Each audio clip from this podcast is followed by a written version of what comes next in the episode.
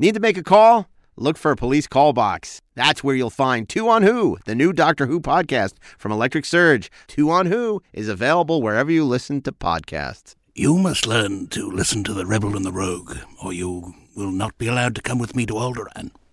Hey, if you want to watch a great podcast that none of us are on, check out Best Movies Never Made. Available every other Monday from screenwriter Josh Miller and producer Steven Scarlotta as they go behind the scenes of some of the greatest movies never made with fantastic guests like Steve Melching. Ashley Miller. and a lot of other people you have heard of. And not Darren Dochterman. Yet. Oh. I don't know. Maybe you'll be on the show.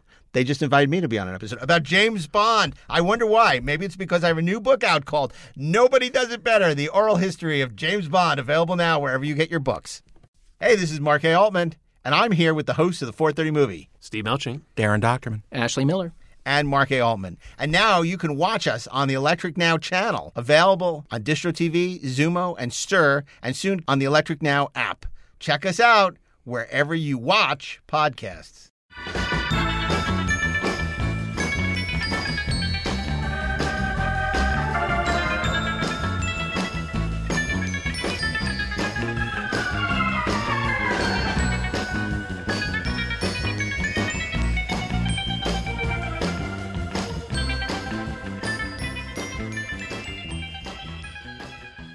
Hey, this is Mark A. Altman. And this is Darren Dochterman. And yes, we are the Inglorious Treksperts. Hello, Alpha Quadrant. this is Mark A. Altman, and I, I am so excited because this is going to be very interesting. We're going to call it, you heard of free enterprise? This is free associating. We're here today with um, Ashley E. Miller.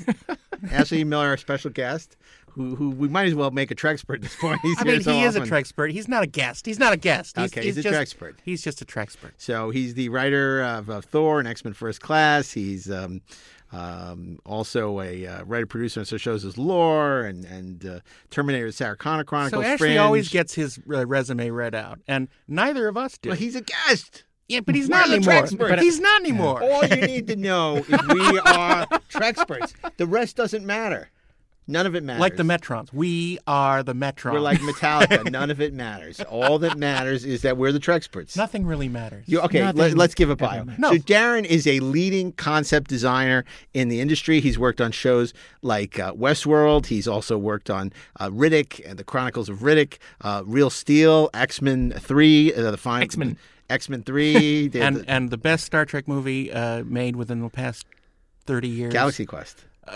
Master and Commander. Oh, Master, Master and and Commander. okay, I stand corrected. So Darren's done a lot of cool things. And Mark has done a lot of cool things. He he is the uh, uh, producer and writer of Free Enterprise. You may remember that from your uh, ancient files. Unless you I- miss staff meetings. I think he wrote a, a book or two. You know, it's funny you mentioned that. I'm glad you brought that up. you have a book coming out very soon, don't you? Or well, is no, it out now? It's out now. It's out now. The uh, the um, nobody does it better. The complete oral history of the James Bond movies. Sometimes I wish someone would, though. I wished I charged a million a shot. Let me tell you. Uh, and, Oh, uh, and uh, and then um, uh, you know this is a follow up to uh, my best selling oral history of Star Trek: The 50 Year Mission. Now available in paperback, or at least Volume One is available in paperback. Volume Two, I don't know when that comes out in paperback, but the hardcover is still available, so it doesn't really matter. but whenever it does come out, just remember it's going to strike like thunderball. Indeed, indeed, indeed. And I will point point out that the James Bond book is available uh, not only in hardcover, but also audio and on digital. So that is uh, what I have to say about me. Um, and of course, you can uh, check out uh, the first season of Pandora on um, the CW app. And uh, second season's coming this summer uh, to CW. So, okay. I hate to interrupt this Little mutual, Mutual admiration, Admiration society, Society. but where is the episode? Okay, well, what you don't know, and we're about to tell you, is you know we've been promising for a while that we're going to tell you what people are saying. People are talking. What are people about saying? Inglorious? And you know we recently um, uh, uh, celebrated our one millionth download, which Did was we? We did. yeah we did, Mother. which is is, is It's fantastic. actually a, a, a couple months ago. Yeah, yeah. So uh, thank you guys. Uh, I mean, I can't believe how well the show is doing, and uh, It's doing great, but always tell your friends, tell your friends because it can do greater. tell your enemies. Greater? Yeah, Greater. greater. It could do Greater. greater, more great. But um, we're so we we so enjoy doing the show, Too much, And, actually. And uh, so, you know, in order to keep it up, we're not asking for uh, Patreon. We're not asking for you to give us money or anything. What we are We're not saying you shouldn't. is to keep listening. Keep listening and uh, and vote for for five stars on, on iTunes, Apple iTunes, because that's where people decide whether or not they're going to sample uh, a new podcast. And you know, there are a lot of Star Trek podcasts, and there are a lot of worthwhile. I think probably Star Trek podcasts. I don't listen to a lot of them, to be honest. I don't listen to a lot of podcasts, but um, You just do a lot. our Of sample podcast is checkoff. obviously very different, coming from a very different perspective Sure. than probably a lot of other Star Trek podcasts, which talk about um, you know what's out now, right? Right. You know, whereas we talk about the stuff that we love, that we grew up on. Um, through a different lens because we're lucky enough to all work in the industry. So we call on a lot of our friends from the industry who drop in from time to time to talk about their experience. And it's a very different perspective than uh, the fan perspective, which is equally valid but just different. So, okay, let's let's see what people are saying. Um, and this first is uh, actually, I guess, posted recently, the most recent, in a different reality. See, I like that already. He could have called his friend. Right. So I, I bet he makes the joke. well, let's see. So this is from John Palat. John Palat. And John says, This show gets five stars for many reasons, if not solely for the inside baseball, or is that Parrises squares? Very funny. Okay. Knowledge gleaned, and they're often tough to find guests. That's saying obscure and nobody cares. tough to find. Well, like Rafe Needleman, right? Right? Right. Come Uh, on, he was man. tough to find. Let me tell you, it's the Kirk Spock style camaraderie of the Treksperts. Does that make you McCoy? I, I think it does. Okay. These guys are about my age. Well, don't be so sure. Um, we all discovered TOS around age five on Uh, every show. Maybe. No, Ashley's younger than us. Yeah. And I get younger Much every year, younger. Yes. so. Um, and on every show, I feel like we are buddies talking Trek, quoting lines, and engaging in arguments about what's best, worst, and merely amusing about Trek. The fact that they dislike Voyager and Discovery, now we've never said that. That's never been We've said. never said that. Just because we don't do Yet every revere episode DS9 is a bonus. Let me tell you, we this is a show about the love, and we talk about what we love. That's right. what we don't talk about, we just don't You, love. c- you can infer So- what you want, but I don't think we've ever publicly said one way or the other. right. I mean, Voyager, I think we have. but I I think Discovery, It was, and again, I want to emphasize it's I- really I, was going to important. say something. Let us- We talk about what we love. Doesn't mean you need to love what we love. It doesn't mean we have to agree. You know, It's and- like what I say to my wife about the children. You don't have to love them just because I love them. you know, and we would never begrudge you for what you like unless it's Star Trek three. But um, you know, so like, uh, look, I just I hate this aspect of fandom, which is like, you know, where people get upset over like you don't like that. How can you not like Right. that? Or you know, how can you love that? Or it's like you know, it's just Right. whatever. Idic means it goes both ways. Exactly. right. Infinite diversity and infinite combinations. And to each their own is an older version of that expression. Okay. I wake up early Saturday mornings. I love this. I wake I up early Saturday mornings to just me. to download this show and delight in their love for the phenomena that in many ways define my worldview. I, I- Nice. I, could have written yeah. this. Mhm. Did he, Never did he say met- phenomena? Never Phenomena. That's a great I- word. Phenomena. Ne- ne- Beep, beep, beep, beep, beep. Phenomena. this is a great thing, and you're you're you're just Sorry. making Muppet Show jokes. This is the wrong podcast for that. Oh yeah. Next, never met these guys, but in a different reality, I could have called them friend LLAP. Well, John, that's a lovely thank you. That's great. That's really nice. Thank you, John. We, we, you know what? In this case, they say never read your reviews, but in this case, I'm glad we did. So, um, thank you, John. That's that's, that's really nice, and I, we totally uh, feel the same way you do. Um, okay, they make it so awesome. This is uh, a guy named, uh, or maybe a girl Ashley named E. Global Miller. Couch. this is uh, global Global Couch. That's a big couch. They have a really very big couch. And uh, they make it so awesome. This is another five star review. Wow. Altman, Dochterman, and team live up to the hype. Team. These guys are fans and industry pros delivering keen insight into the iconic franchise, Keen. proving it is possible to deliver praise and critique without going full clickbait. And again, that's a really nice review because I think that's what we try to do. Even when we're being critical, we we try. I mean, I think we were very successful in Star Trek Three, Right. where we've been critical, but we were saying if you love Star Trek Three, great, go with God and enjoy it, and we understand why you do. Right. But this is why we don't, and uh, and it doesn't mean you know we have to take up the ahn-woon and fight it out. Right. You know, so uh, or the Lirpa. Well, either would do. Yeah. But anyway, that's but that's a nice that's You a nice that's a one. nice nice one. Okay, this next one is um, this show rocks from the Great Bird of the Galaxy. Really? Maybe well, you really, should you read should read this that one, Darren. All right. I never thought I'd binge listen a podcast until now. I feel like I'm hanging with my Star Trek friends, people who, quote, get all the quotes, inside jokes, etc., of 50 plus years. The analysis of the themes, characters, and philosophy of the various series is fun and fascinating. And the guests bring a whole different dimension and perspective to it all. Thank you, and please keep it going. So much more to talk about. You know, the one thing that, that scares me is that the demographic seems to be skewing very old. But you know, idic. Right. It's all. It's all. You know, these are these are people who aren't often heard from, That's like right. us. That's right. Yeah, but you know, We could hear ourselves all the time.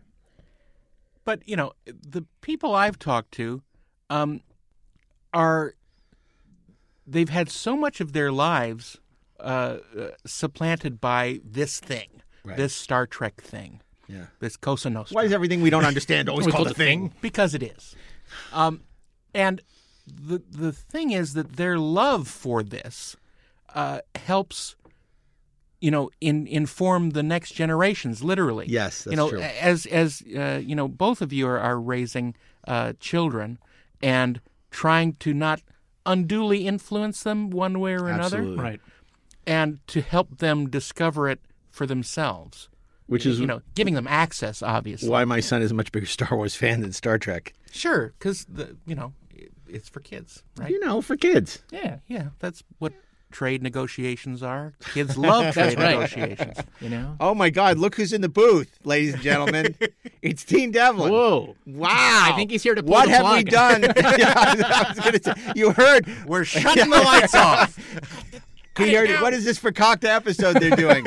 he, he couldn't be here for the last four that were fantastic. Instead, he comes for the mailbag episode. It's like this is the best they could do. come in here. All right. Special guest. You got to come in here. This is Okay. like Mr. Rogers. Look this at is this. amazing. It's our benefactor, Dean Devlin. Good you, to see you know him as the uh, Welcome. creator of Independence Good to see Day. you. And he, uh, his new show, and this was not planned at all. His No. new show, Almost Paradise, uh, de- debuted recently on WGN, and uh, and uh, that's exciting. Yeah, yeah, it's a little nuts, but it's uh, it's fun. I've been accused of doing a lot of crazy things before, but uh, shooting in the Philippines really takes the cake. Wow. Okay. Not since MacArthur has anybody. And then you have the Outpost coming back this summer. yeah, we're really excited about that. Uh, you, we've been shooting it in Serbia. You know about shooting in. Oh, I do, I do Uh, indeed. and yeah, it's it's got tremendous production value. Yeah, I mean, if you haven't been watching it, I mean, the second season in Serbia, amazing, and the third season is going to be even bigger and better. So that that's great, and it's such a good time to have you because we're doing letters from the mailbag. Oh, no. And no, no, no. But uh, you know, can you tell us because there's so much exciting stuff going on with the Electric Surge and the Electric Now channel. So, um, you know, why don't we? Because people are saying, I, "I'm watching you on Electric Now," and we're like, well, "Thank you. I hope we're not scaring you." You have a very special connection to Star Trek. Sure. And we'd love to, if you can just share that with us. Well, Star Trek is the show that got me hooked on science fiction, but it started because my mother uh, did a guest star on the original Star Trek on the Wolf in the Fold episode, and she came home with a uh, stuntman's phaser, and I know it was the stuntman's because it was all beat up, but she gave that to me, and that was the crack that started my addiction. Of course, as a kid, I ended up losing it at some point, which kills me now that I could have had it. But that was really when I first fell in love with with science fiction and and and and wanting to do this kind of work. And uh, get, of course, watching my mother get killed on almost every show she ever did in the '60s is why I'm as warped as I am now. Right. it could be very traumatizing. But yeah, no, I mean, I think it's always had this real special place in my heart. Aside from just being a fan, you know, the, the fact that my mom was on it, and then, you know, years later, um, I was acting on a TV series, and there was this guest star who played a, a, a killer pimp on the show, and that was Jonathan Frakes. Oh, that's And so that started my friendship with Jonathan Frakes, and then Jonathan Frakes was doing Next Generation, and so it's I I just felt all these connections to the show.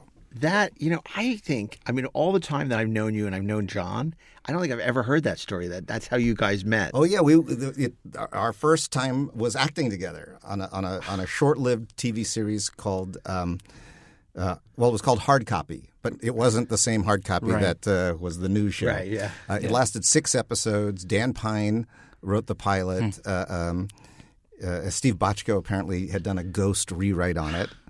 Uh, but we only lasted six episodes. He really brought up that killer pimp role. he did. He did. The, the, the Because when I think killer pimp, I think Jonathan Frakes. he was a very intimidating guy to be a guest star because I'm only five ten and he's tall. He's really tall, Right. and and he was like throwing me around on the set. I was like, you know, I am a regular on this show. and it's so funny because, of course, you know, John has gone on to direct a ton for you. He was a producer in Librarians. He directed a ton of episodes. He directed movies for you, and uh, you know, it just goes to show you never know. You know where these relationships come from. These people you meet, you know, in the course of being, you know, someone, you know, early in your career, you know, how those relationships are going to pay off. Well, that's why when, whenever I'm meeting young filmmakers and they're trying to figure out how to mold their career, I always say, don't try to mold your career. Just work. Because you never know what's going to lead to something. You know, in, in the 80s, I was an actor. And unlike today, where being uh, diverse was help is helpful. Right. Back then, I could play, you know, either the janitor or the gang member or the drug dealer. That was pretty much it. And you know, one day I got cast in this movie, and it was a pretty lousy script, and it seemed like a pretty cheesy sci-fi movie. Um, and honestly, I would have turned it down if I had had even thousand dollars in the bank. But I needed the job, I needed the work, and so I flew to Germany and I did this low budget movie. And I saw some of the most beautiful sets I'd ever seen, and I saw some really great directing. And I turned to the director. I was like, "Wow, you you really know what you're doing." And and that was Roland Emmerich, and that mm-hmm. started a 12 year partnership Moon forty four. on Moon 44. So had had I turned that down, that whole, that whole trajectory of my career wouldn't have happened. So you know, I really believe that that you just got to work, and you mm-hmm. never know what relationships are going to turn into positive relationships or negative ones. right. You know, but I, I think trying to, to to manipulate it, trying to to plan it. You know, what's the old joke? How, how do you make God laugh? You make a plan, right? Mm-hmm. You know, so I, I, I'm a big believer in just working and, and, and meeting good people and collecting them. and you've done such a great job of it because it's a testament to the fact that so many of the people you've worked for with for decades. You know, I mean, look at who you did almost uh, Paradise with, Gary. I mean, you met Gary how long ago? So, so when I was an actor, Gary Rosen had just moved from the editing room into writing for Joel Schumacher, and uh, I told every, I told him that I wanted to be a, a writer, and I told everyone I wanted to be a writer. But at at that time, they were like, "Yeah, you're an actor. Shut up." Right. And he was the one person who took me seriously, and, and he would work with me on my scripts, and he criticized my writing, and he, he taught me how to be a better writer. And now, all these years later, we're uh, doing a TV series together. Yeah, it's not like you ever wrote anything that was out huge and successful, like Independence Day, Stargate. I mean, you know, it's like you know, Dean is such a, a legend in, in uh, you know in the sci-fi world, and that's why when you know we started this whole podcast thing, you know, Dean has been so supportive because he genuinely loves all this. He lives, breathes, and eats, uh, you know, genre. And But you know, I think that's you know, like you guys, i i the biggest difference I think are, are those who do genre because they think that's what's going to make them money, so that one day they can win their Oscar. Mm-hmm. Yeah. Versus people who love genre as much as the people who love making art house films. Right. Mm-hmm. And I think that I think the audience can smell it. Yes. You know, it's like how many times have you seen a trailer and you could just smell the pitch meeting? You know, you just mm-hmm. knew that this was not from anyone who actually really loved this genre. I'll It's never like Kramer versus Kramer in space. my favorite compliment I ever got in my entire life from any critic or anybody was um, it was after Independence Day, and I was at Comic Con and I was signing autographs, and I'd been there for a long time. And there's this one 15 year old kid, he'd been waiting a long time, and he finally got up to, to up to me to have me sign his picture, and he was he was stumbling for the right words, and he just went, "You you you get it." And I went, I know exactly what you mean. Yeah. Because I was on the other side of that table feeling that exact same way. Right. There are those who get it and those who do it because they think it's a good job. Right. And you know, I I, I think you got to be as passionate for this as Scorsese is about what he does. Yeah. And and the audience can smell it; they can see the difference. And that's what I loved about Bong's uh, speech yesterday um, at, when he won Best Director in particular uh, for Parasite. You know, a lot of times people get up there and they give this kind of phony acknowledgement. We're all winners. You know, all the nominees. Oh, you you you touch my heart, and you know I share it with you. But it's never, but he like the way he spoke about Scorsese you know, and the way he spoke about Quentin, it was so heartfelt and real that you genuinely felt it, and there was just such an authenticity to him that you know I love, and you you know you, how could you not be happy for him winning the Oscar? It was you know, you know some would argue he won a few too many, but uh, you know I love that movie, so I wouldn't quibble. I loved that film too, and I loved it for all the reasons that I shouldn't. In that, it does everything that shouldn't work. Right. Right. I mean, it's two thirds of a comedy and suddenly becomes a thriller. It's like, well, that if someone told me that in a pitch meeting, I go, well, that's not going to work. Right, right, You know, so it just, I love the audacity to just say, I'm going to just break every damn rule and do something really interesting. and it's so smart and it was so of the zeitgeist right now with the you know class uh, you know that's why people say oh is people going to be talking about this you know 20 years from now and it's like they might Yeah. you know? There's, I there's a lot to digest. yeah it's metropolis for the 21st century in a way. Yeah, that's interesting. so I, I I I think it's terrific. And you know I know a lot of people who you know upset that Quentin didn't, didn't get recognized but he's gotten plenty of you know and and maybe now he'll do more than 10 films because maybe he'll be chasing that Oscar that much longer. So it's good. Well look I like I said I know you have a lot to do and you weren't planning on this really wasn't staged I mean literally we saw Dean walk by and he's in the window in I the literally just wanted to watch how the switcher was working. and we're like, how can we let Dean walk away without coming on the show for a few minutes? But we're, we're just consider this a tease because um, he, he he's going to the Philippines to direct uh, the finale on Almost Paradise, and then he's coming back, and then we're going to get him into the John Gill Memorial Podcasting Studio, and. Um, and and and we're going to talk at length about his career and how Star Trek, uh, in particular, was an inspiration. And you know, people may not realize. I mean, besides Frakes, I mean, John de Lancie was in the Librarians. I mean, it's no accident. So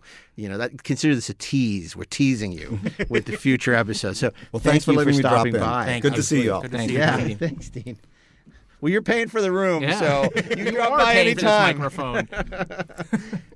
So that was great. Oh, that was great having having Dean come by. And, and now I'm going to return to the mailbag. Now we return Okay, to, the, mailbag. Okay. So um, this is from Cap 74208. Now, do you think they're referring to Captain America or are they referring to Captain Kirk or what do we what do we think? Maybe it's just a like a bottle cap. Yeah. Maybe it's like We a don't know. game. Okay, so this this says proud Trekkie.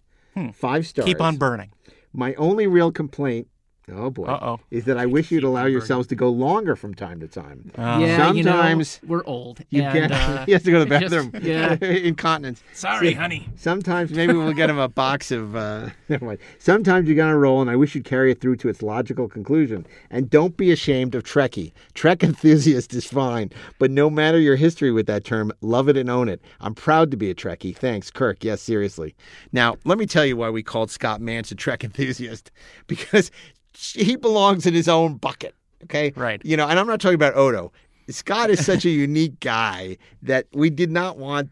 We, we we insulting you to call you a Trek a Trekkie and then Trekker. I just, it just it needed its own definition. He's an energy being made of pure enthusiasm. That's right. Ain't that the truth? You know, I have to say, uh, I hate the word Trekker. Hmm. I have always felt like Trekker was the thing that people are like, oh no, Trekkie has a bad connotation. Call me a Trekker. Called Colomini? No, no, not, don't call Colomini. Well, actually, we should get Colomini on the show. But uh, that that whole Trekker thing always felt a little defensive to me. It is. And, and I love the term Trekkie. Okay. I love that. I, I always call myself a Star Trek fan. I Yeah, never use Trekkie or well, Trekker. Or Trekspert.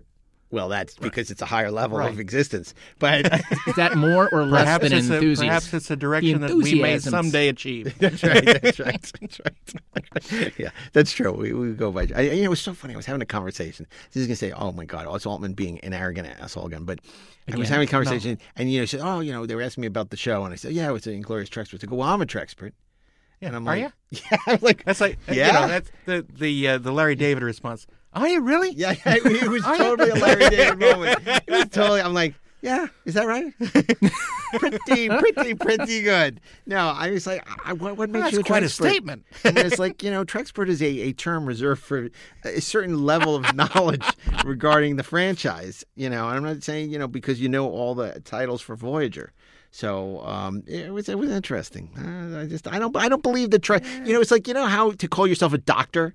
You Right. need to like do a doctorate. Yeah. and then you become a doctor. Right? that's you right. you go to you know you go to or you get a master's, you get a PhD. It's like Trekology. It's like Trekspert. You have to have a certain level of accomplishment. Well, first you get your degree in spaceshipology, Yes, Yeah. that's right. and then you That's move on to the That's advanced right. degree in That's right. Trekspert. That's right. That's right. Uh, because even Dave Rossi, who was here for a previous episode, he's not a Trekspert. He's a, a huge Trek fan, Yes. and he worked on the show. Yes. But he's not a Trekspert. He admitted it. Right. Okay. Anyway. Okay. December 4th. I really like when these episodes have more structure. December 14th, 2000. Then I start getting in the weeds and say stuff I shouldn't. December 14th, 2019. Great podcast. Five stars. Just Is listen to Nicholas Meyer. It was a lot of fun. Please bring him back. I- mean, we could. Love I, I, I mean, I guess we didn't really talk about Star Trek Six that much. Look, I, I, I But we think barely talked about Star Trek 2 with him. that's true. Right. That's you know what he Which had is a, great. He had a great time, and I we could absolutely have him back. You know, I'd like a little more time to pass before Yes. we have him back. But uh, maybe for the you know anniversary of Khan or, or for Star Trek Four or The something. The thing is, here's I'm going to borrow your. My sta- here's the here's thing. the thing. Yeah. He gets asked Star Trek questions all the freaking time, True that. Right. and his responses, because he's been asked so many times, are usually pretty much the same as you would hear on his commentaries on Star Trek Two and Star Trek Six. Right. And while those individual stories are fascinating, I know we have heard them over and over again. Yes. And we wanted to hear something new. That we, we wanted to ask him before. something Absolutely completely great. different. Absolutely right. Which is So that's why. Yeah, and I think that's why he enjoyed himself. I think so too. And I think that's why it was fascinating to talk about his book. Right. Yeah. you know, which which I finished and I thought was terrific. Mm-hmm. Um, and but it was interesting because hear him talking about Sherlock Holmes because he's as passionate about Sherlock Holmes as we are about Star Trek. Exactly. You know, when you talk about Star Is Trek, he it's a like Holmespert? he's a Holmespert. I, I, He's a Sherspert. I think Sure, they Spurt. I think they might be called the Baker Street irregulars. Regulars, that's what they are called. Okay. Or if you're Scott Mantz, a Baker Street I, enthusiast. I don't think I would ever want to be called irregular. I just no. Or you know, who was the one who saw, sang Baker Street? I hated that song. It was on all the time. yeah, yeah, yeah. I hated that song. It was on all the time. I forget who it was too. I'm Is it like sorry. George Baker? No, No, it was I. I, I remember. It was awful. Eh, okay, somebody should post who sang. I could look it up, but I'm not going to. The Baker Street. I hated that song. It just says 1978 to me. Oh my god, the worst. and it was on the radio all, Yeah, the, all time, the time. all the time. Okay, now this. Oh, good. This is good. A little mixing it up here. Okay, Oh, good. This is from Scrooge McDuck, 1977. Oh, he's a Star Wars fan, so no wonder. Okay. because this is a two-star review. Oh Okay. boy. Two star review, great at first. But like getting together with old friends you haven't seen for a while, the stories have been repeated and repeated and repeated. What did I just say? Basically, they've run out of new material. Oh, you think so, huh? Yeah. Clearly you haven't listened to this episode Have yet. we talked about Rob Burnett's bachelor party with the trill and the Green Orion slave? Oh, I'm not oh. telling you, Scrooge McDuck. So they do enjoy entertaining themselves. You, you know what? You're absolutely right. That's the only reason we do this. exactly. It's so, not to entertain everybody else. No. This is for us. That would be So if you're into that, great. We are. Uh-huh. There are a lot. They're a lot like that person you know who thinks they're the smartest person in the room. Thinks being, oh, this is the one, oh. and and they're not afraid to tell you over and over again. So McDuck, what guess number what? am I thinking of? we are the smartest people in the room Certainly because there's now. only because there's, only three of us. now that now that Dean is gone, And no we are the smartest that's right, people in the room. Right. If Dean were here, Dean would be the smartest person in the room. But but he's not. So it, it, it's it's a tie between the three of us. So you know what? Let me tell you something, Mister McDuck. I'm not going to talk for, for That myself, really is your name. but but but McFly. But you know, what, what, what, what, where where did you work before you were you were in the business? Before you were a screenwriter extraordinaire um, and uh, a TV producer? I, I did, you know, applied math ops research for the chief of naval operations in the Pentagon. there it sits. he seems Games. reasonably intelligent to me. Uh, you're Commander. repeating the same jokes. I know because they're funny. They're Ga- good. game set match. Plus, we can't expect that everyone's listening to every episode. That's know correct. You know, so it's like if we repeat a joke, well, you know, it's like life. You repeat jokes, Yeah, That's right. and then your kids look at you and say, "You think you're so funny." yeah. Well, you know, they're the great You levelers. call it a repeated joke. I call it a franchise. That's right. Yeah. Okay. Well, anyway, I we spent way too much on Mr. McDuck. It's fine. Uh, You know You what? know what? Look, I'm I'm only sending you kidding. a hug, I love McDuck. it. I I, Yeah. I like the fact that they took the time to post their that, yeah, thoughts. that's awesome. and, and they listen to the show. And I'm sorry they're not enjoying it, you know. But you know what? There are a lot of other podcasts out there they might enjoy There more. sure. And good, And there's a lot of and other good podcasts for them. on the Electric Surge Network. That's right. There are, like the 430 movie, or the best movies never made. No, that's too good for them. They should watch, listen to Rebel in the Road. Oh, I like Rebel in the Road. I do too. okay, good. I'm You know what I like? I like Two on Who. You want to know why? Two on Who's great. Because I like that title. I Thanks. just do. He came up with it. It's a great title. I thought Natalie did. It's but, naughty. But, but, It's uh, like- it- I like it's naughty. That's not the not intention. naughty. It's naughty. It's bigger on the inside than on the outside. That's what she said. yeah. Okay. okay. So. Uh, this is the worst episode we've ever done. Or and the we're best. repeating ourselves. Or the best. Yeah. the best of both worlds. At this point, we don't know. November 9th. This is from Rob D. Hood. What happened to the hood and the Potemkin? Uh, okay. This is five stars best Star Trek podcast. Now we're back. All right, we're back. This is a must listen for anyone interested in thinking and talking about Star Trek in all its forms. For Trek fans, this Most is a of its forms. podcast we have been wishing for. Professional quality. That's a shout out to you back there in the booth. Technical difficulties Yeah, notwithstanding. baby. That was Professional quality, thanks to Bill Ritter. Scholarly, We're only assuming that he's still recording. By the way, extremely, extremely funny, and by people who were there. No, I don't know about that. Listen to this. listen to this podcast if you want to appreciate Trek in both commercial and humanistic perspectives. That's a very thoughtful. Uh, It really review. is. I like that. Okay, now we're on to um, Gorf from JewishCartoon.com. Well, if they're from Jewish Cartoon, they're going to appreciate the humor on this show. Hooked on the Treksperts, five stars. Five stars. This is uh, this is Gorf, not to be confused with Gort, from JewishCartoon.com. is this the um, uh, golf instructor with the short legs? Pretty, pretty, pretty good. Okay, outstanding, says Gorf. like I'm reading a story to my children at night. Candid, informative, funny, passionate, a model for all genre podcasts. If marooned for all of eternity in the center of a dead planet, buried alive, alive, alive, and given the choice between Romulan ale and Inglorious Treksperts, choose the ale. But only because a podcast cannot double as a disinfectant. But it would be very close. Keep going boldly, Treksperts! Exclamation point. Thank you, Gorf. He was a model for us all, a gorilla to remember. Next week, two on apes. Well, Okay. Planet of the fans. Okay, this next one is called Inside Trekkers Talking Trek with Top Insiders. Say that three times fast. inside Trekkers talking Trek with Trek Insiders. Oh, it's a Terminator. The Sarah Connor Chronicles says, Yes, Yeskov von Putkama.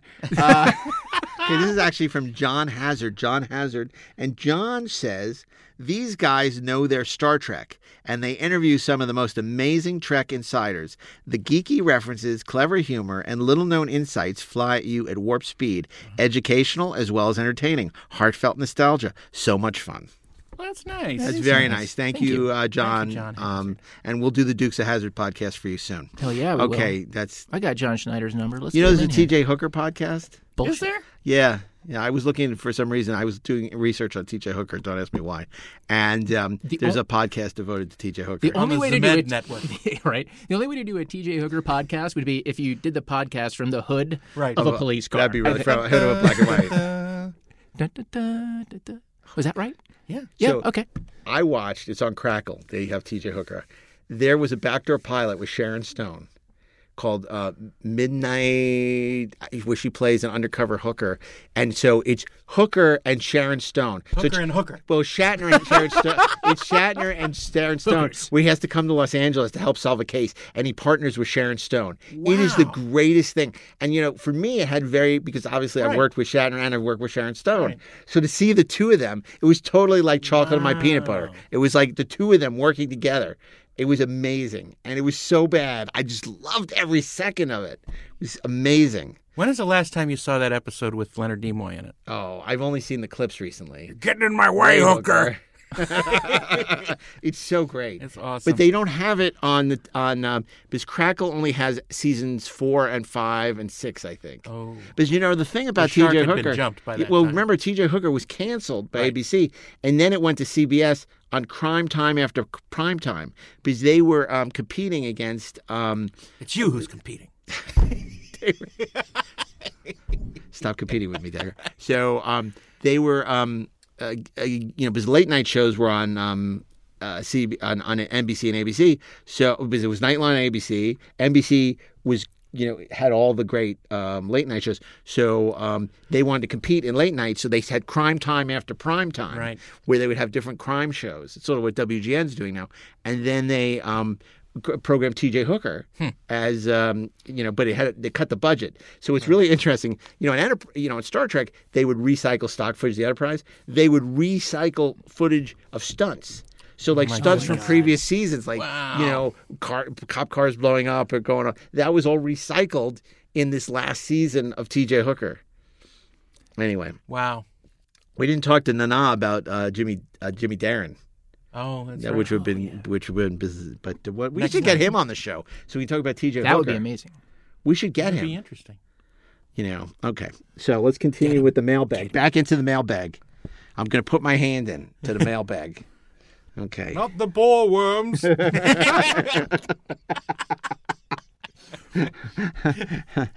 The spice. What? What has to go? The spice gives me oh no, that's the uh, what's in the box? Pain. pain. Oh, that's right. That's right. What's in the mailbag? Pain. Oh yeah. oh my god.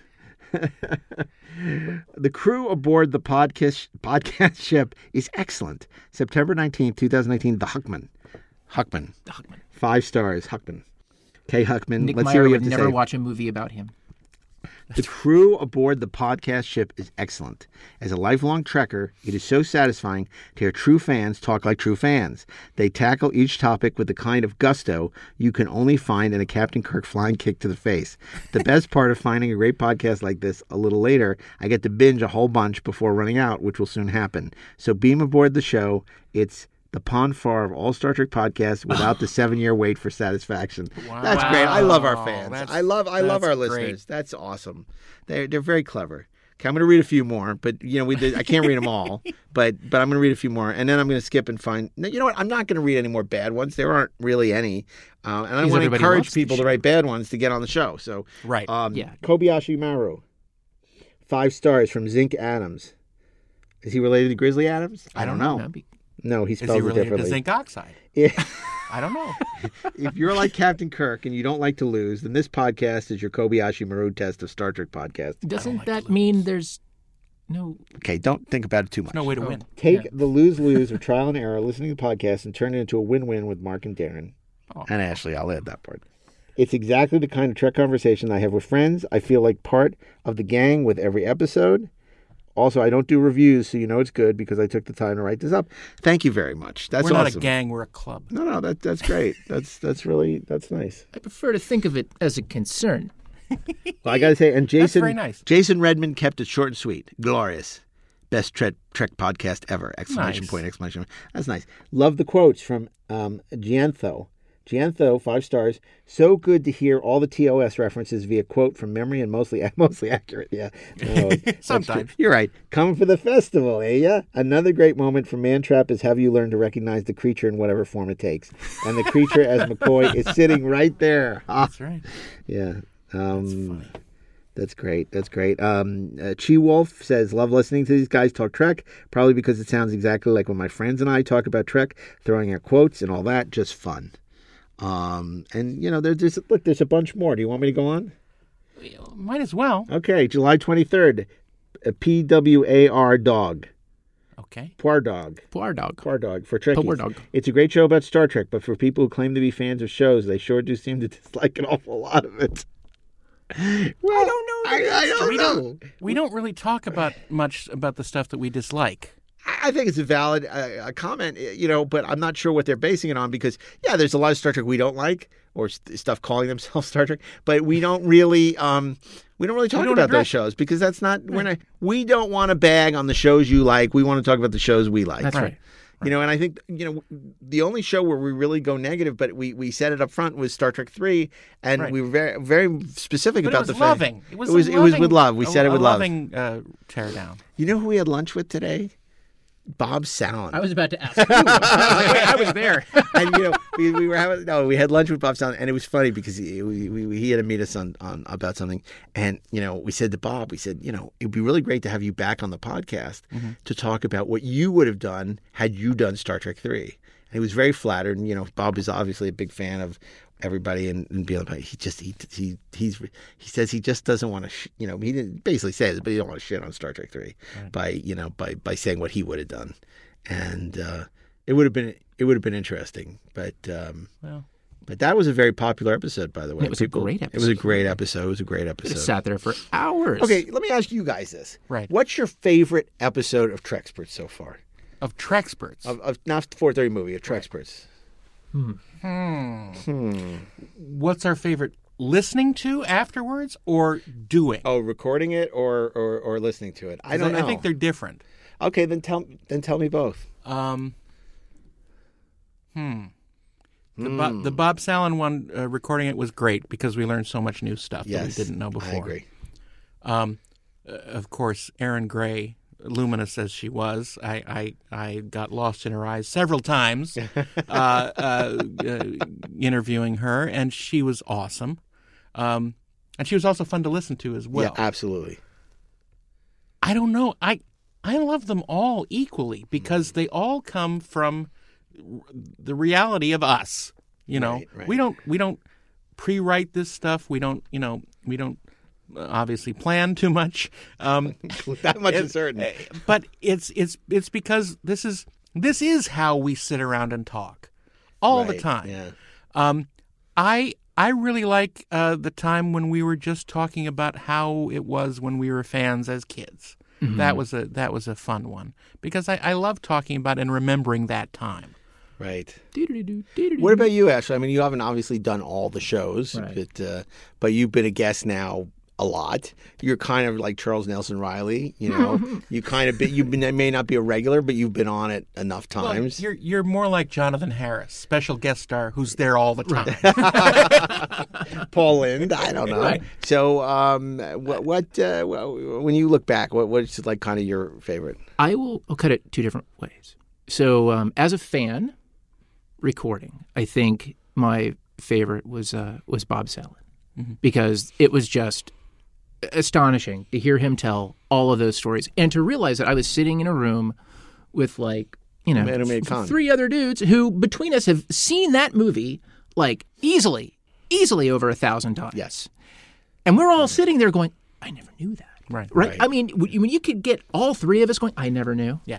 Uh, you clearly have a story to tell. Mm. Um, as a professional, Right. a favorite episode that I participated in the recording of was Nick Meyer. Mm.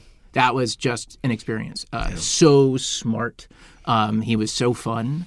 Uh, I had Mm-hmm. And such plus a you great made time. him laugh. Plus, I made him laugh. Oh, that was one of the great jokes on the show ever. Thank you. The Irishman. He said, "I don't want to see any show that ends in superhero. The show ends in man." he said, "Oh, so you don't want to see the Irishman?" Oops. That was great. that was fun. I mean, it was just fun talking to him. We get to talk to so many smart, great people. Um, I think the most delightful listen for me is uh, is probably. Uh, I mean, maybe it's just because I heard it so recently, but the Erin Gray episode is just delightful.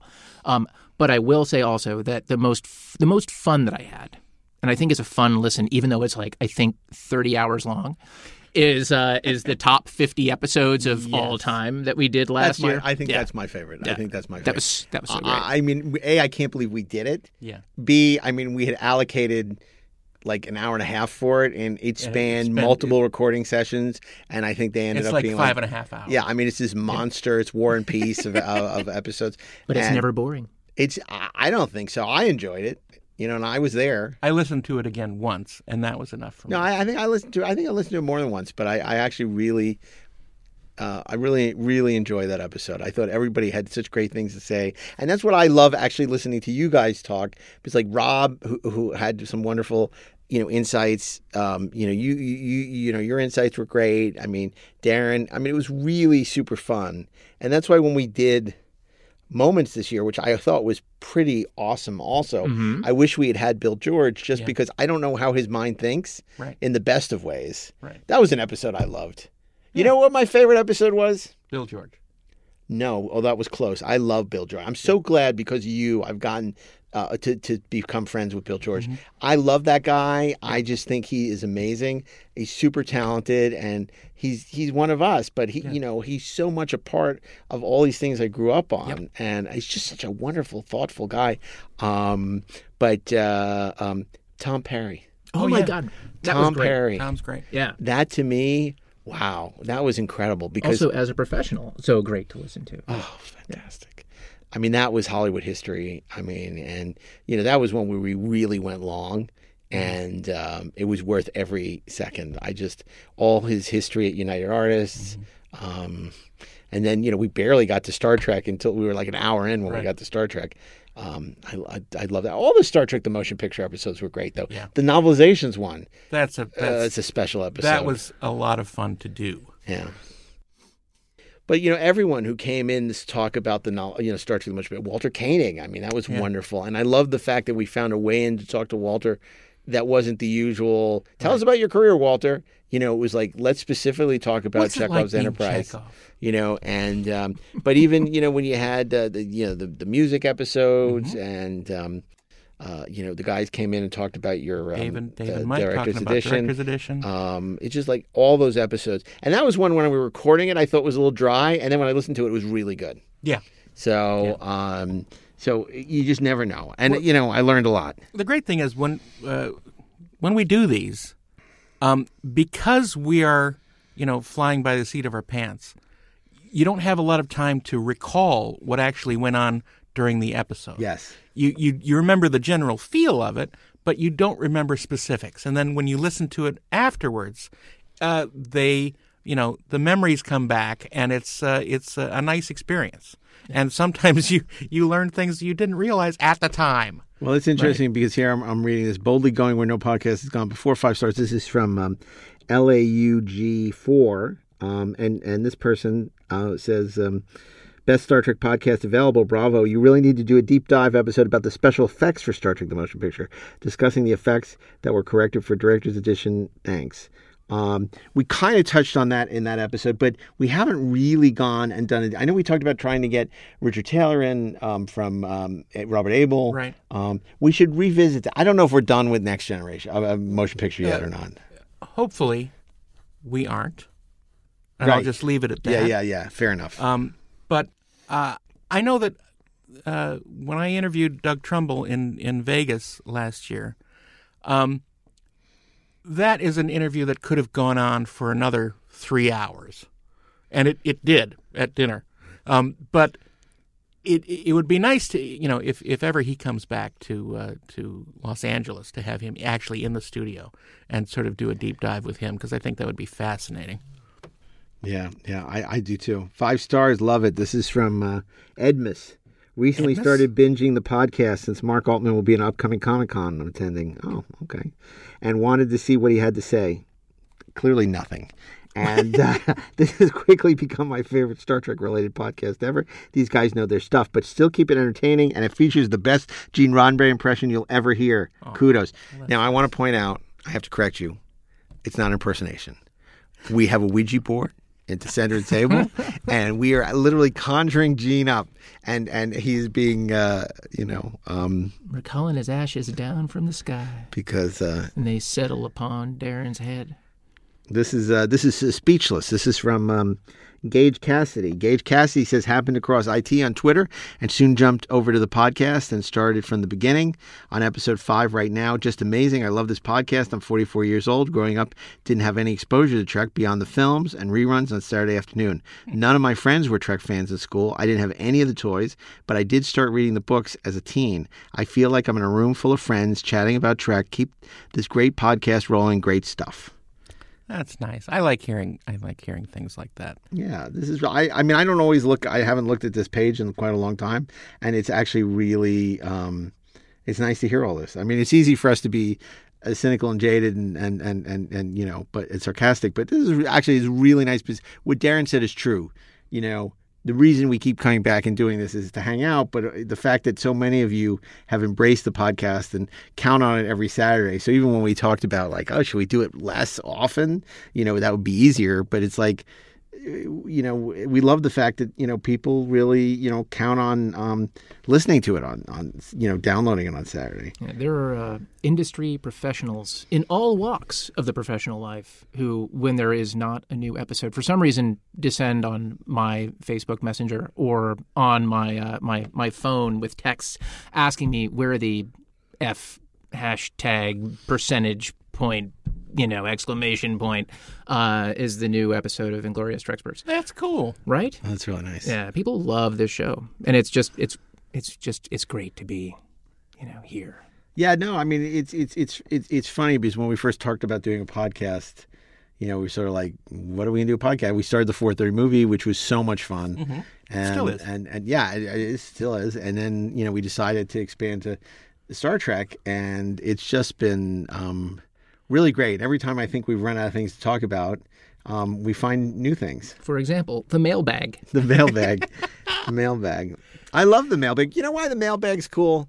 Because we come from an era before email. Back in the 70s, when you would, you know, write to the Star Trek Welcommittee, Right. or you would write when Star Trek the Motion Picture was coming out and join the fan club and they'd send mm-hmm. you those newsletters. I mean, it was all about sending a self-addressed stamped envelope, Right. you know, and and and writing and, and writing to Starlog or to a comic book. And remember how excited you'd be if like your letter was published in a comic And book. sometimes a, a month later, you would get a big envelope, and there would be an autographed picture of the Enterprise. Well, I never, I, I never did Right? that, but, but Signed by the Enterprise. Yes. Best of luck, USS Enterprise. but uh, but you know, so you know, the whole idea of writing a letter, Right. you know, which is kind of a lost art, is, is something that was like really much of the time. I remember like you order like from Intergalactic Trading Company a bunch of stickers, you know, and uh, so it's like the idea, even though this is a digital mailbag, i it's it's nice to to to you know go back and and uh, you know. Uh, f- Find all these these these one these wonderful accolades are really nice. I mean, and that people feel the same way we do about the show. That's that's what's most gratifying to me. That there are people that, that you know more. There's more like us out there. Yes, there are. You're not alone in the Yeah. universe. Well, you know, and and uh, and vice versa. That there may be people out there who who think that they're the only ones who feel this way, and they listen to a podcast and they realize, oh my God, there's a lot of other people. And you know, hearing people like Mike Sussman, you know, um, who uh, is such a huge, uh, uh, you know, worked on the show for many years, and uh, you know, is just like us in terms of being a, a passionate fan who, you know, was his dream to work on on on, on Star Trek, and then to get to do that mirror episode set on the the bridge of the, you know, Defiant. It's just like. Uh, you know, to discover those people for us as well is, is to connect with people like that is is really great because you know I'd interviewed Mike for the book, but I, you know, I didn't really know him well. But when we were first starting up the podcast, I reached out to him and you know became much friendlier with him as a result of the you know the podcast. You know, and you know, same thing. I think uh, you know Lisa Klink. Uh, you know, who you know when we were doing the Voyager episode, and they end up using her. You know, write a wonderful episode of the show. You know, so it's it's uh, um, uh, you know it's been great. You know, just connecting with a lot of these people, like Bob Sallin and uh, you know um, other people. And uh, Rafe Needleman. Oh God! you know, how can we not have mentioned that when we're talking about best episodes? My great regret was missing the Rafe Needleman episode. Oh yeah, but you were working that day. Yeah. You were supposed to be there, and you had to cancel. Yeah. and um, that was extraordinary. Well, because you were such a big part of what that whole thing, where we're The like, discovery of yes. and then we never hear from him, and, and and then for him to hear the podcast and hear us talking about him, and then to fly in and do the pod. Somebody recently pitched me a guest. They said, "Oh yeah, but you know what? You'd have to send a car for him." I said. Freaking Rafe Needleman flew in from San Francisco on his own dime. I'm not sending a car for a guest. Yeah. You know, they can either come and show up Yeah, or so did Bill George. yeah, I know. I was just going to say that. And Bill George is the same. We're not sending a car to pick somebody up. There's a thing called Uber, and if they want to be on the show that bad, they can, you know, Uber over here. If not, then not. You know, it's like it's just just the way it is. Well, I prefer the gas Uber over here. The parking is at a premium. It is. That's true. but you know, I mean, when you have people who show up here because they just want to come in and talk, mm-hmm. and they discover that you know the the pressure is not on to answer all the same questions they've always answered about Star Trek, and they can just talk to people for an hour about stuff that they find interesting and cool. I think that's what makes it worth it. That's why you know I think people listen to this show who might want to come on as guests and go, yeah, I can do that. Um, yeah, that sounds like fun. It's like we're this isn't the Tonight Show. This isn't you know a, Well, a talk show. It, it's really that's a really good point. And you know, it's like I, I thought somebody wrote something recently. They said, "Oh, I was really surprised." Um, you know, last week when we were recording this was last week. They said that you know Erin Gray was the guest when I thought you guys would be talking about Picard. You know, and um, and they said, but I loved it. I was so glad. You know, they said, and um, and for us, it's kind of like there are a lot of pe- other people out there who are talking about Picard, and we don't have any kind of perspective on it yet because it just premiered. And you know, I think a lot of the stuff that we look at, we benefit from being able to evaluate out of the time in which it's made. You know, we have this. You know, we're actually very well versed in it because we've seen them so many times and are mm-hmm. knowledgeable about it, as opposed to just sort of off the top of our head saying, "Oh, this is our." You know, this is our thought about this thing that just Yeah. premiered. That, there are a lot of other people who do that, and that, that's a review. And I don't think that's. I think you can listen That's to any of our what we do here. shows, and they're timeless. And you know, I don't want to do something that's kind of has, you know, a ticking clock on it because you know whether we said, oh, we love that show or we hated that show or whatever. You know, in six months it could be a completely different perspective on it. Um, And good lord, I mean, do do people really want to hear us sit around, you know, uh, reading a recap or or spilling out a recap of an episode that just aired and then asking each other questions about like, you know, what do you think's going to happen next week? yeah, exa- exactly. That's not Which what is- you listen to this for. No, I don't think so. And I, again, I think you look listen to a depth of expertise, and I couldn't argue that you know when it comes to any of the new Star Treks, you know, I have come some kind of deep knowledge. No, um, absolutely not. You know, and uh, you know, there are things I could talk but there about. are people out there that do, and so listen to them. listen to them exactly. as well. Yeah, yeah, yeah, absolutely, absolutely right. You know, and and look, and there, there's certain things you know on some of the newer shows, things I could talk about that I don't feel would serve anyone. You know, by you know, sort of airing the dirty laundry. It's just not. I mean, I've had people approach me about you know, oh, when are you going to expand? You know, do volume three of uh, Fifty Year Mission? And I said, you know, I'm not. It's not a thing I'm interested in because I like. You know, I just don't. I don't. I think we have enough perspective and enough context and enough anything to really be able to do that. And um, so, anyway, you know, so we we continue on talking about what we love, and I'm glad that there are people out there who love what we do. That is territory best mapped by diplomats. and uh, oh, you know, th- there was the other thing we should probably address before we wrap up. There was a guy who I think recently on Twitter uh, was talking about, um, and I promised that we would respond on the show. He was saying that you know Marina had said, you know, if you're right wing or you're conservative, you shouldn't be watching Star Trek because it's not for you. And he said, how do you feel about that? And um, uh, you know, I, I said we would answer, and I said we probably have different perspectives on this. You know, in general, I think anybody should watch Star Trek. Um, but you know, I think you cannot. You know, I, I think that on the right, some there have been some who have co-opted Star Trek for their own purposes, who see something in Star Trek that doesn't exist. Because I do feel that Star Trek is a very progressive show um, that you know has always been about you know uh, forward thinking about you know not being afraid of the other you know going all the way back to Spock you know extolling the value of science you know a lot of things that have become very unpopular uh, in the on the American right um, but at the same time there are things on the left you know which is the inability to um, tolerate dissent you know um, and things so I think Star Trek you know continues to be what but it's also a show that extols meritocracy which both sides of the aisle have co-opted for their own. You know, the, on the right they use meritocracy as an excuse to sort of beat down diversity, and on the left, meritocracy, you know, can also be like no, because you you know you're not embracing diversity. You're just you know, and so I- think it's a difficult question to answer. part of the I think part of the draw, specifically for me, uh, in the TOS era, and uh, our our view of it, is that I think that no matter what side of the spectrum you fall, there is something for you in it. Um, there is certainly the the uh, you know humanist and progressive uh, attitude of the crew, but there's also you know sort of American exceptionalism and Absolutely. and and um, you know uh, bringing the natives into line with the rest of the galaxy. And there's a very imperialist uh, bent on the whole thing too Yeah, that's, that's something that's true. so it, there is these levels, these uh, you know levels of uh, of content in it speak to all people in some just the way. gangs at the comb. That's right. Exactly. We Well, people. look, I will say this, and I'd like to hear what Ashley has to say because that's a really well reasoned point.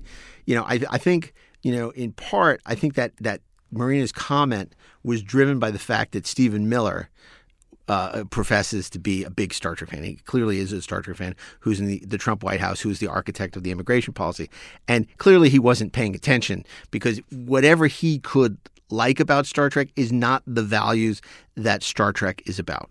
That I mean, there- there's no question about that. But does that mean that this is not a show that should appeal to conservatives or appeal to uh, people on the right? No, I think I think that's overstating it. But I do think that at the end, Star Trek posits a better humanity where we all can get along and we aspire to be better than we are. And you know, certainly, uh, you know, someone like a Stephen Miller isn't quite getting the memo. Um, but that doesn't mean that Marina is right to just dismiss, you know, and say no one should, you know, on the right should watch. I mean, that's part of the problem. part of the problem. right totally now. part of the problem. Um, you know, and then there's you know the, the the argument about you know how politically correct should Star Trek be, and that's a whole nother conversation because you know obviously, and we've seen it even you know, on the show that political correctness has has gotten, you know, the pendulum has swung. You know, can swing way too far. So anyway, I'm sorry, but Oh, I was going to say, I, I think that what's always been great about Star Trek, and you know, Darren, I think you kind of you got to a lot of it, right? Kind of the the two sides of everything that have always been present is that Star Trek, is, at its best, has always been about questions and not answers. Right. That when we talk about Gene Roddenberry referring to his show as an allegory to talk about things that concerned him, real social problems, the genius of it was that in the best episodes, um, we never got a speech, right? We really, uh, at the end of the day, we got Captain Kirk saying, "What the actual f, man?" Um, to the point where I would argue that uh, that Star Trek is very often more utilitarian uh, than it is utopian. I mean, you look at, um, I mean, my God, you look at a private little war. Right, Right. Uh, a taste of Armageddon. Right. You know, very often, um, you know, Kirk is kind of coming down on the side of I don't know what the answer is, but I do know the answer is probably not totalitarianism. I do know that the answer is probably not whatever simple answer uh, you've just given us. Star Trek has always said from the very beginning through, you know, any incarnation, at least as, as I recall it, even through, you know, through, and I, and look, I, I am not the biggest watcher of, uh, of things sort of post uh, DS9 and Voyager, but um, even through DS9, right? Um, it, was always wrestling with the questions. It never took anything for granted. Um, you know, it, it never said that there's anybody who is blatantly a black hat or a white hat, right? It's just it's a very or it com- made you think someone was a black hat, and you, there was nuance to it. That's exactly or vice correct. versa. and vice versa, right? It's like it gets down to you know why you know in the world uh, an episode of Deep Space Nine, like in the Pale Moonlight, like why should that work? Right. But it does work, and it works because you know yeah, Sisko does something utilitarian um, that perhaps you know can cost him his soul. But what is he doing it for? And the important thing about Wouldn't him you is say that it was worth a man's soul? Oh, yeah. It's like he wrestles with it. Our mm. characters wrestle with these things. And Star Trek only becomes bad when there is a certainty to it. Well, one thing Star Trek isn't about isn't about shouting. Yes. It isn't about shouting your ideas or shouting down your opponent. You know, and ultimately Kirk will make a decision when this becomes a democracy. I'll let you know. Yeah. But he seeks out educated opinions from his science officer, from his medical officer, you know, and then he listens to what everyone has to say and makes a decision. And you know, to a certain extent, that was the same thing with Picard, maybe even more so, where he seeks out mm-hmm. the opinions of educated people Conference. you know, and he'll call these conferences that go on for nine hours and you know and, and everyone will give their opinion ultimately he'll make a decision and that's what's great about star trek but it's also people who are entitled to their opinions because they come from a place of they're educated they're intellect they have intellect there's intellectual rigor that's They've earned their position. they, they've earned their position, which goes back to Star Trek being a meritocracy. But um, you know, so I think it, you know it's it, it's an interesting it's an interesting question. Um, and you know, look at you got to look at Roddenberry too. Roddenberry was a very flawed human being, as we all know. Um, you know, and he came, you know, came out of the military, and you know, he had a certain view of the world. I mean, having, you know, fought in World War II and and and and been an aviator and stuff like that. So he aspired to be better, even though in reality, he, you know, he wasn't the world's greatest guy, but he he he, you know, he he aspired to be a better person. And that's sort of the message of Star Trek. It's like, yeah, we're all flawed, but we aspire to be better. We try, you know, and um, and I think that ultimately is the lesson that we can all be better you know and and and you know it's hard and it's it's it goes back to kirk i'm not going to kill today Right. you know and, and not literally in in your life are you deciding not to kill but you're deciding you know how you can be a better person That's right. well, that was that turned out better than we thought it did. Really did. You know, who knew Who knew that the we could- mailbag would be so interesting and we had dean join us as a Dean special in, it was all- guest and know, we had ashley good. here and that was great what, wait, what, what do you what do we think bill how was that It was good. I really liked it. Oh, good. Well, there you go. Fantastic. Well, and I want to thank you uh, for joining us for Inglorious Treksperts. If you're a fan of this podcast, you may want to check out our other podcasts like the 430 Movie every Friday, Rebel and the Rogue on Tuesdays, Best Movies Never Made every other Monday, and on Thursdays, Two on Who. You can also watch video podcasts of all your favorite Electric Surge shows on Electric Now, which you can download. Uh, download the Stirr, Distro TV, or Xumo apps, or the uh, Electric Now app where you can watch our episodes on demand, as you heard Dean tell you. And don't argue with Dean because he knows. Also, if you enjoyed the podcast, please rate us five stars on Apple Podcasts. And uh, we may even read your uh, review one day when we go back to the mailbag. If uh, I still have my hand after reaching in. That's right. That's right. Uh, finally, it's like Roman holiday. Ugh. Okay, so finally, uh, a very special thanks, of course, uh, to our sound engineer Bill Ritter and everyone here at Electric Surge, producer Natalie Muscali, who tolerates our show every week, and of course.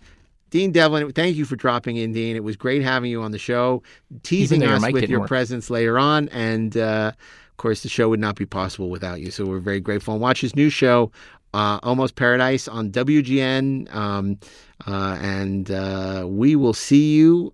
Uh, keep on trekking, ingloriously, of course. And we'll see you next week. Engage.